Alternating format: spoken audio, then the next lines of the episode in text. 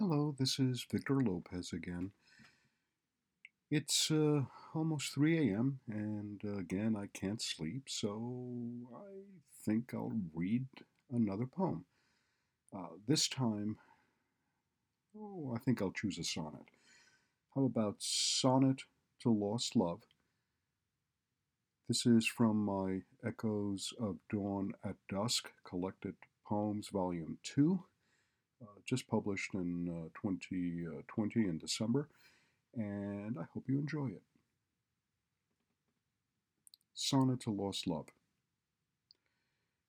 I tried so hard to share my love with you, to make you see the dream I saw so clear, yet you could not believe my words were true, could not let go of your consuming fear.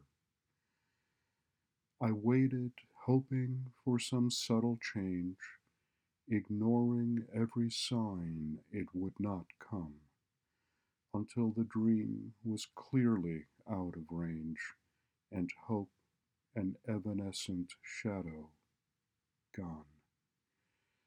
The emptiness I feel knows no regret, so do not weep for me, sweetest of friends. Each fleeting moment shared I'll not forget. I know what love is now and how it ends. The love I felt will live while I take breath.